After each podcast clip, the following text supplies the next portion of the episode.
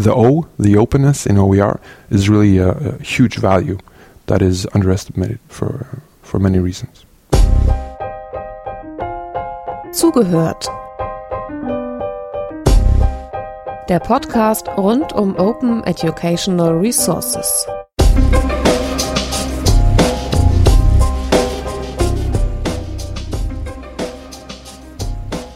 Diese Episode von Zugehört ist englischsprachig, weil wir in Norwegen sitzen. Und äh, mein Norwegisch ist sehr begrenzt und wahrscheinlich das der Zuhörer auch. So we'll switch to English now. And we have a special episode of Zugehört coming from beautiful Oslo in spring 2016. We're in Norway and we're going to learn more about OER in Norway. Krista Gundersen is with us. Thank you for taking your time. Thank you for having me. Could we start with you just introducing yourself? Uh, so my name is Christer Gundersen. Uh, I am the CTO of uh, Norwegian Digital Learning Arena.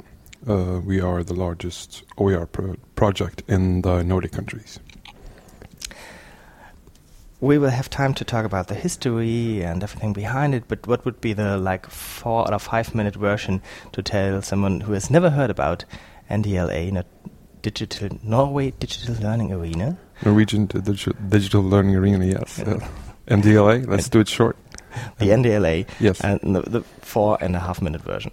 Well, um, our our mission is really simple to explain. We are uh, our mission is to produce uh, learning resources for upper secondary schools in Norway, and we have done so uh, for 50 subjects, complete subjects. So, like mathematics, um, for uh, Chinese now, it's released in a beta version. History and of course languages like English um, uh, and Norwegian. Um, uh, and we've been doing so by producing content ourselves in one layer and having teachers and students um, join us in producing their own content in the what we call layer number two. But um, our, our main focus is in fact hiring teachers for a limited time and and and having um, the best teachers in Norway produce OER for subjects in upper secondary school. So, uh, the probably first question that comes to mind, at least everyone hearing this in Germany, is how is it funded? Uh, it's funded by the regions. So um, uh, Norway has 19 regions, and 18 of those uh, they give us a cut of their of their book money. They have a portion of their budget that historically went to books. Now they take 20% of that and they give it to us to produce digital uh, learning resources or OER um, as an alternative for those schools that are progressing into that paradigm. So, 20%, how much is that in numbers? Uh, so uh, for us, that would be uh, between 75 and 85 million dollars, uh, um, million kroners. I'm sorry. Uh, so let's say eight to 10 million euros per year. So, we have to, to compare that to the size of Norway. So, Yeah. how many people are living in Norway? Uh, we are 4.9 million, uh, and we have, for us, we have about 250,000 students. That is our main target group. So, uh, just uh, uh, to calculate this for Germany, it would be like 40, 20? Uh, too much. I will post it uh, to the text afterwards. Yeah, but Just- uh, but you're you're 80 million, we're 40, so you're 20 times bigger than us. Approximately. quite impressive. Yeah, it's per capita. It's a it's a it's a substantial number, um, but um, uh, well, also internationally, if you if you look at projects that want to produce high quality materials with good teachers, it usually it is a costly effort. So, if you really um, uh, are are serious about producing um, content or, or OERs, and you're not using the crowdsourcing model uh, entirely, you have to, or we think you have to, fund the project properly. Okay, so so how does it work? You already said you are hiring teachers. So they are not in school then. So what does the school say? Now, so so this is this is typical. We we we we get assigned a subject from our board. Uh, let's say Chinese. And who's your bo- board? Uh, the board is also our regions. So every region and sort of appo- appoints one board member. Okay. So there are Um, 18 board members. Yeah, uh, and they say, let's say they they gather together and they have have- have talked to their people and they say we want to do Chinese, and then we get um, uh, well we get Chinese as a, as an assignment and then we go hunting for the best teachers, uh, and when we do so we actually have to, ask the school of course where they work can we hire your teacher for a limited period of time, but usually that is is is not a problem. What is a limited period of time? So one subject, uh, we do a beta version of the subject. We just released uh, a couple of them uh, right in, uh, uh, this week, and um, a beta version is one year, one and a half year, uh, in total two and a half years, uh, uh, and uh, and that is of course some after work as well. Um, usually from start to launch is eighteen months uh, months um, in a in a beta version, um, but, but but it's a it's a it's a real effort, and uh, we've tried to do it faster, but then you end up with a beta version anyway, and you have to do it uh, over again. So if you want high quality materials, one should say three years.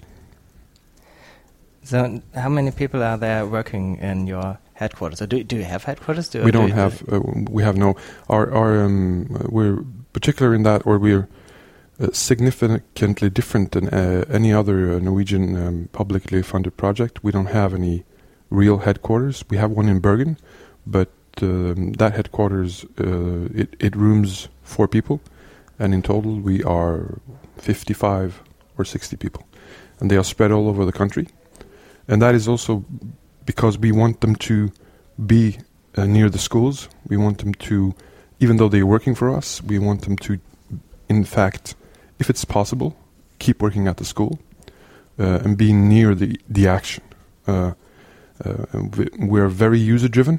It's a, it's a term that you that was coined many many years ago from uh, from from uh, design of, of solutions, but we are really focused on sort of tapping into the user uh, needs at any time. Uh, and to do that, putting everyone in a headquarter just keeps more distance between the students and, and ourselves. So, so we are 55 to 60 people spread all over the country.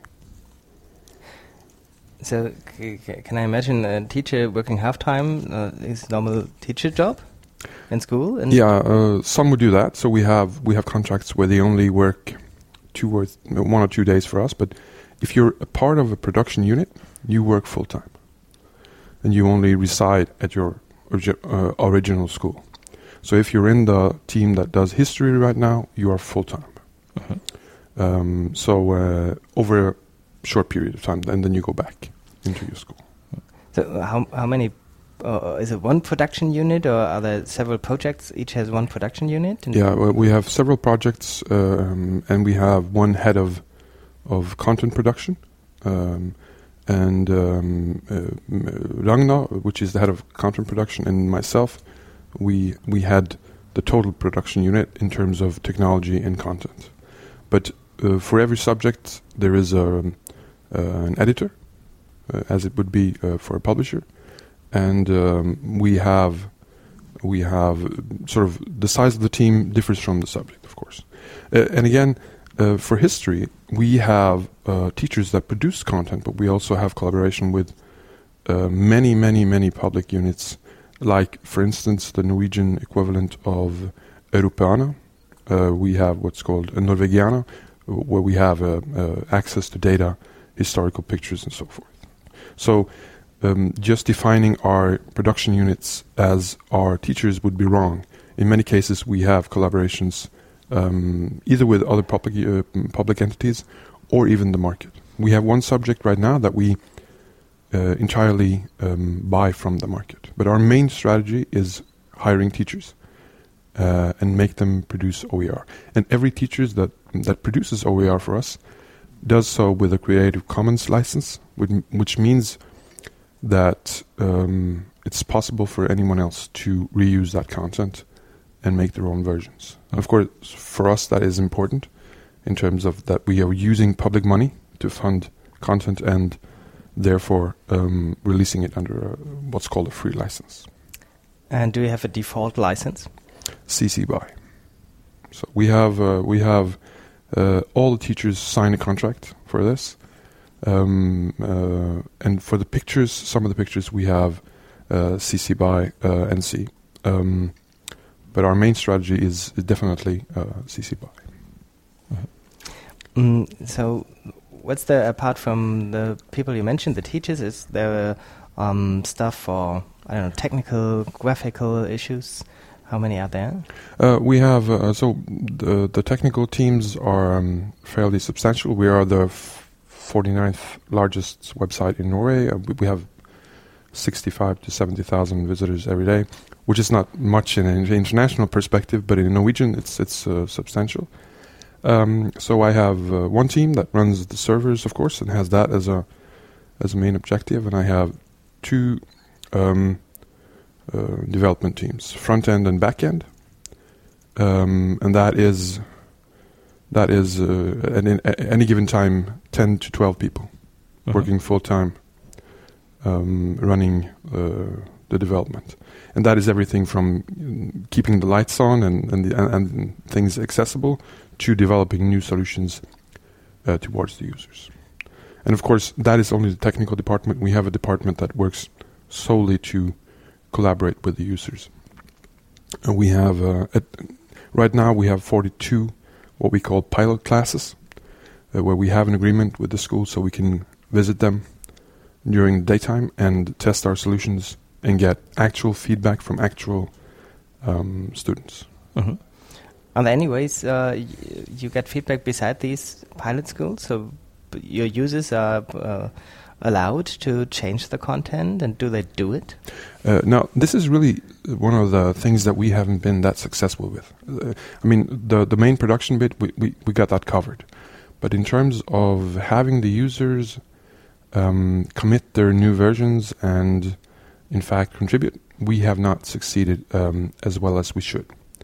Uh, and we are uh, right now redefining sort of that workflow uh, after a dialogue with the users because it it uh, it, it, it our our, um, our dialogue shows that there are too many hurdles for their users. So it, in, in very simple terms, it should be easier for them to share. It should be easier for them to understand how to share in terms of licensing and so forth. And one fact that we have sort of underestimated is the fact that we have produced our own content uh, over many years of high quality. So the new thing now is that we are making it easier for them to make their own versions of our own content, of NDLA content. While earlier, uh, that segment of user um, input has solely been, been sort of a sharing ground where they can upload their own content. So um, we have talked to many projects in Europe and other places. Uh, KlasCement, for instance, we had a whole team visiting them for two days. KlasCement is a uh, is a project in uh, in Belgium to find out why we haven't succeeded in terms of crowdsourcing because we have to. Uh, we have now 55 subject as I uh, subjects as I mentioned, and we are building a legacy or, or a, what we call a, a content debt, where Mhm. we have to sort of keep paying on the same same uh, same content, or we have to sort of keep it current. So, um, but this is an area where we have we haven't. Uh, I think we haven't focused enough. Our focus has been the the production units, and because they've been so sus- uh, successful. But uh, we have full focus now, when we are launching two new uh, user-driven solutions um, uh, this spring. So, um, but we we don't know yet. Maybe uh, by the end of this year, we will have a, different sort of take on on the on the sharing part. Do you know what your users think about OER? So maybe for 99% it's only important that it's free. Yeah, I think I think you're totally right. Uh, first of all, we've asked them if they know about us, and most of them know about us. Um, but that we are an OER is not really important. It's the access to the content. So um, for us to brand ourselves as OER is more important within the community that that that we talk to in Europe, for instance. In uh, in, Nor- in Norway, for the teachers, it usually is accessibility of the content and reusability. If you give them the confidence that they can reuse it in the classroom, uh, the term OER is unfortunately not, not that important because, um, of course, the concept, the I, I- say the, the O, the openness in OER, is really a, a huge value that is underestimated for for many reasons.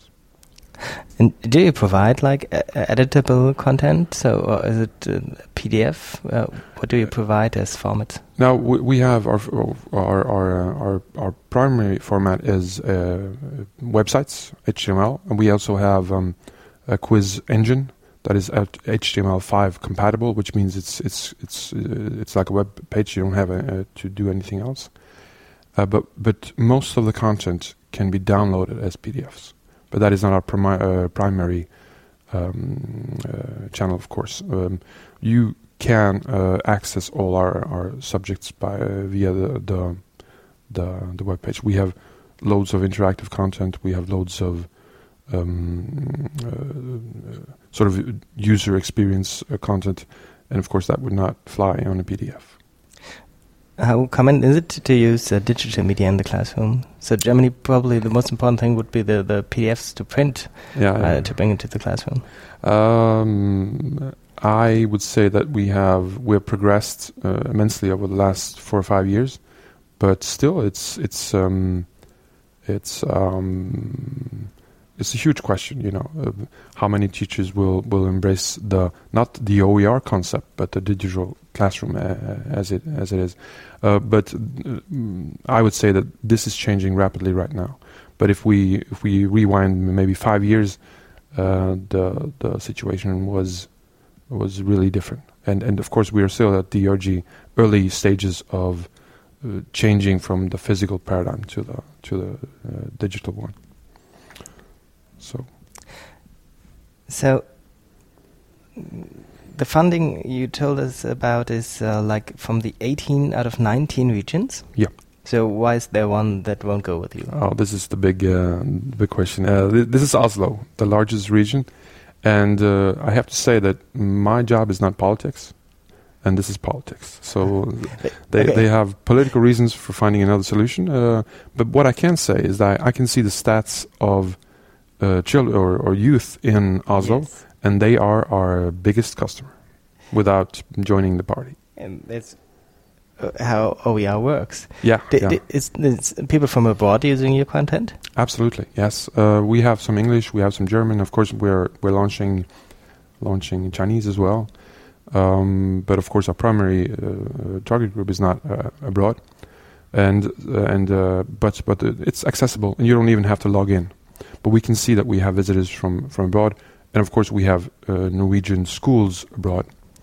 Um, so um, so. Uh, and it's uh, it's uh, equally important for us to reach them uh, as it would be a school in Norway. Okay, so no, not getting too deep into politics, but how does it come that you simply have 20% of the budgets for OER? Uh, this is really um, a change that happened in 2005, 2006, uh, where the the books in that paradigm went from being paid for by the by the by the parents to uh, to the, and it was a political decision. It was supposed to be free, uh, and, and that sort of change, uh, uh, the question of OER came up, and uh, some really wise people back in that day um, led by uh, Øivind Høines, still running. He's still running uh, NDLA today. Um, convinced uh, the the politicians, in fact, uh, in 18 of the 19 uh, regions to back a project where we say 80% to the old paradigm classical books and 20% to to NDLA. And of course, in terms of getting getting back something on your on your on your on your money, we have we have figures that are, uh, of course, really really good in terms of uh, the prices on books because uh, one subject right now, last time we did a check per subject per student per year was under one euro, and of course compared to any book any book you would like to buy from the shelf, that is really cheap. So. Um, um, so in terms of using 20%, uh, you you will get um, uh, good uh, good quality and good content back on on your investment. And of course, for us being a very small country compared to, for instance, Germany, if you were to do the same in Germany, uh, even though you had to recontextualize some of the content for some of the regions in Germany, uh, the business case on this is really, really good. But you have to sort of uh, embrace the thought of OER because the business case relies on the fact that when a teacher is finished with his work and is paid once, uh, he or she will not do the, the classical model where they get paid uh, another 10 times for the same content. So publicly funded content uh, is freely available for anyone else. That is the principle. It's also available for the publishers, isn't it? Do they Yeah. use it? Absolutely. We have a publisher now that are, is is working on a project to cover the user needs of the non-digital uh, teachers. They're in fact taking some of our content and printing it in a more more more uh, uh, good package or more like a, a, a shareable package for those teachers that are still um, uh, loving our content but not loving the the um, digital paradigm. So yes, we have some publishers, but this is not uh, at a large scale. Uh, a large scale. Um, I think we are not there yet globally either. I think some of the publishers are being are, are, are moving towards this, but of course, uh, in the future, for, especially for small publi- uh, publishers, it will be a gold mine if they can reuse publicly funded high quality content. Uh, and uh, in principle, they can do so with most of our content today. When it started, um, that actually actually the twenty percent was um, taken from the budget for the mos- mostly publishers. Yeah. So was true. it, wasn't there a fight about it? Or Yeah, one, one could say that. Yes. Um, without saying too much, I would say it's been a it's been a, a real fight over many many many years. We've been to the ESA tribunal, uh, the European um, tri- tribunal for um, for um, purchases, public purchases, twice, and we have won twice. So just for the record, and uh, and the, and the and um, the issue has been if we are a publisher or not and we've been been confirmed that we're not. We're a we're a, we're sort of a collaboration between teachers and collaboration between public entities, and, and, we, and we think this is important because if a country like Norway or Germany cannot collect their teachers uh, and say let's produce our own content, uh, it would be um, it would have a dramatic effect on the on the on the crowdsourcing sort of um, uh, paradigm for for public entities. But but this fight has been ongoing since uh, the conception or uh, since we were uh, founded. But I think over the next decade, maybe we'll see a change, both in the market for publishers, but also for the edtech market more general. so, but uh, if this has been to European court, this is already being clear, clarified for all European or E- Union uh, European Union countries. Well, that's interesting. Yeah, for organizations that would be organized as we are, of Yes, course. Yes, yes. that's true. Okay, but uh, so for the time you are hiring the teachers, you are paying their salaries. Yep. Okay, it would be probably interesting to how, how this can be transferred to Germany because uh, there's a the default model is that teachers are working in very different areas, but uh, mostly they are kept being paid by uh, the state where they are working at. Hmm. Um, okay, so one um, thing I learned yesterday uh, is that you are preparing to work or to use Pinterest as a tool or an environment for learning. Hmm. How's that? Well, we uh, are doing a project called Learning Paths. So uh, we have about 100,000 units, learning units, within our universe. That's called NDLA. And uh, we have found from the users that we're not always able to find the good stuff that they would like to use in one class or in one week.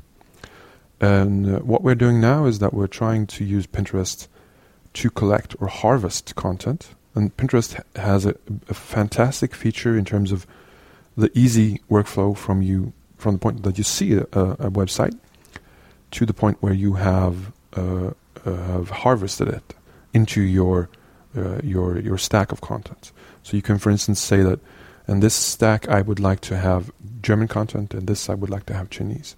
And there is a three-click model from where you see the page until you're in. And the cool thing about this is that for the first, we um, we can spread our own content in a different manner. And secondly, we are trying to use what's called an API. So when you've done that, we can move the content from a Pinterest stack and over to our own learning paths. Um, and in terms of sharing and reusing, this is what we think would be the first step. Uh, again, because it's really easy for the user, and even for a teacher that has a limited amount of time, um, collecting good stuff uh, is really, really easy. Uh, so, um, for anyone that hasn't tried Pinterest, this is not a commercial for Pinterest, but for anyone that hasn't tried it, uh, it's it's really worth while. And of course, there's so many people that have already collected content on Pinterest, so you can look at everyone else's boards, as they are called. called. Um, uh, and our plan is really to build a community without um, without developing uh, the software ourselves and building a community outside our own community. So, so, is there an exit strategy? I understood the, there is an API to, to get the, the things out of Pinterest. Yeah, uh, very very important um, point you're making there, because for our learning paths, uh, at the second we have sort of drawn the the the link between Pinterest and learning paths. We are the master of our own paths. We're not hard hardwired to, to Pinterest, but of course it's a commercial entity, but in the period now, where the API functions as it does now, we can in fact pick up uh, a Pinterest stack and bring it over to ourselves. It's not even guaranteed that that will work in the future, but um, but the exit strategy is that when you make a learning path from Pinterest, it will be easy, and when you do so, you have already exited um, Pinterest as your primary storage, if one would say. Mm-hmm. So, um, but it's it's a very good point you're making, and this, of course this goes for a- any any large commercial uh, entity that you might use as a side project. Also for Facebook, by the way. So, so um, let's talk a bit about didactics. Is it is there a pedagogical agenda behind your work? Is it uh, is the similar approach you use for all your subjects? Uh, we have uh, um, we have a very uh, I would say a very visionary and and and um, well thought through uh, strategy. We have a good team. I'm not a, I'm a technician, but I can say from from my experiences that we have um, a very solid foundation. But that foundation sometimes um, is not in line with, for instance, Khan Academy, because there is a huge debate in Norway in terms of measuring the student uh, and storing data on the student and so forth. Um, but we have a very solid pedagogical platform, but that is not a non-technical issue for us. So my job is to sort of adapt to that uh, that um, um, strategy, and and it's in Norway it's it's it's uh, difficult because it always starts with what's called the hele menneske, or the the whole human being we're not only teaching them math, but we're teaching them to be good people, you know. And uh, and traditionally, there has been some sort of a conflict between uh, gamification of uh, something important and creating a good person. Uh, but I think they are merging now. So so, um, but but but yes, we have um, we have over the last year um, uh, a man called Leonard Vårdal has been responsible uh, in NDLA to redevelop that strategy. Uh, and it's um, whenever you bring um, a, a, couple of glasses of wine to the table and you start discussing this topic, you will have a, a, a great night because there's always uh, there is always um, a good discussion. Is, is, this also something that is debated in in the um, what is the name the board? So they say like uh, you have to go more into this pedagogical um, direction, or Mm. Are they only saying, let's make something for Chinese? um, I'm not going to talk behalf of, on behalf of our board, but um, what I would say, this is really a core discussion for everyone involved. Um, so, so in that sense, um, I am um, I'm, I'm, I'm only providing opportunities for the and, and everyone joins in. Even I do, even though I'm not a teacher. Uh, and and our, and our board uh, represents teachers uh, and owners. So yes, they would most definitely be. be are, are, they free to leave The, the 18 regions, are they free to leave? Uh, they are absolutely free to leave. We have uh, that has happened once. Uh, one region left and came back. Um, um, so yes, uh, this happened maybe three or four years ago. Um, after a political decision, uh, they left. Uh, they wanted to go in another direction, and even though they left, their students kept being on top of our list of students that used our solution. That's it. That's the concept of OER. Um, but uh, if if I could say so, they came to their senses and uh, they came back. So. So is there like I don't know a commitment for one, two, three years? Or? Uh, well, there is not. Uh, so politically, they can they can leave mostly any time, uh, any of the regions. Uh, but of course, there is some sort of understanding. I would think, again, only seen from the outside, that this is not a short-term project. So um, it has not been a, a, great issue because the commitment has been strong. Um, and I think uh, when you see the solutions and you see the wide, uh, the widely uh, used content, because we have, mind you, 250,000 users in our target group, and we have about 65,000 visitors on a normal good day. And that is like one third, maybe one fourth of the users every day. So, um, so uh, in that term, uh, I would say that um, that might be the reason why we we are uh, in it for the long haul because we can see that the users are are ex- are using the solutions and it's increasing steadily over time. So, what are the next steps for your work? You already said now it's more about the, the reusage of the content. Yeah. Uh, the, the, there are two things that we have found to be interesting to work with. First of all, uh, letting the users uh, draw their own path through our content. Uh, right now, you mostly have one sort of preferred way to go through our content connected to the curriculum. In the future, we would like all uh, the teachers and students to create their own path uh, through our content. Also, because we want them to diversify the, the, the, the path between students. That is one main strategy, and we're we're, we're launching a solution uh, in mid June that we called læringsstier, which is the Norwegian word for learning paths. Um, uh, that is one one one sharing strategy. Uh, the other one is in fact crowdsourcing. So within the next 18 months, um, uh, and doing that in a period of 18 months uh, is important for us because we always start with the users um, and we're even stronger uh, stronger in that area. Uh, we're stronger uh, committed to that area right now than uh, than ever before, um, and we're looking to engage the user in different levels. So you have the hardcore reuse and share person, and you have the person that might be a bit skeptical but can see a misspelling or a wrong year when they see it. Uh, and we want to make an easy to use a feedback loop for both of those and a reuse concept if you want to make your own version of one of our uh, um, what we call nodes. That's that's uh, a, a, learning object.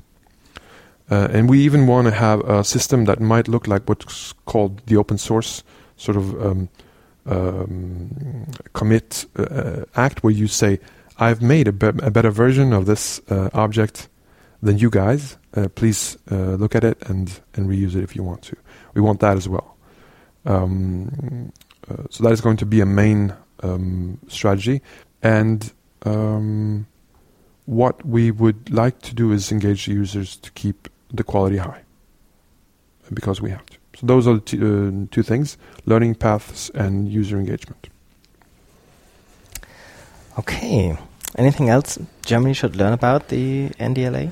Um, no, I think I think uh, I think uh, I think you should learn also. Uh, look at the, uh, the Wikimedia uh, Foundation in Germany. You have a strong culture in Germany, uh, as perceived from the outside, anyway, in terms of reuse and sharing. Um, and of course, the only thing I can say is that you guys have more people than us. so the business model for you guys to do something that looks like NDLA would be darn good.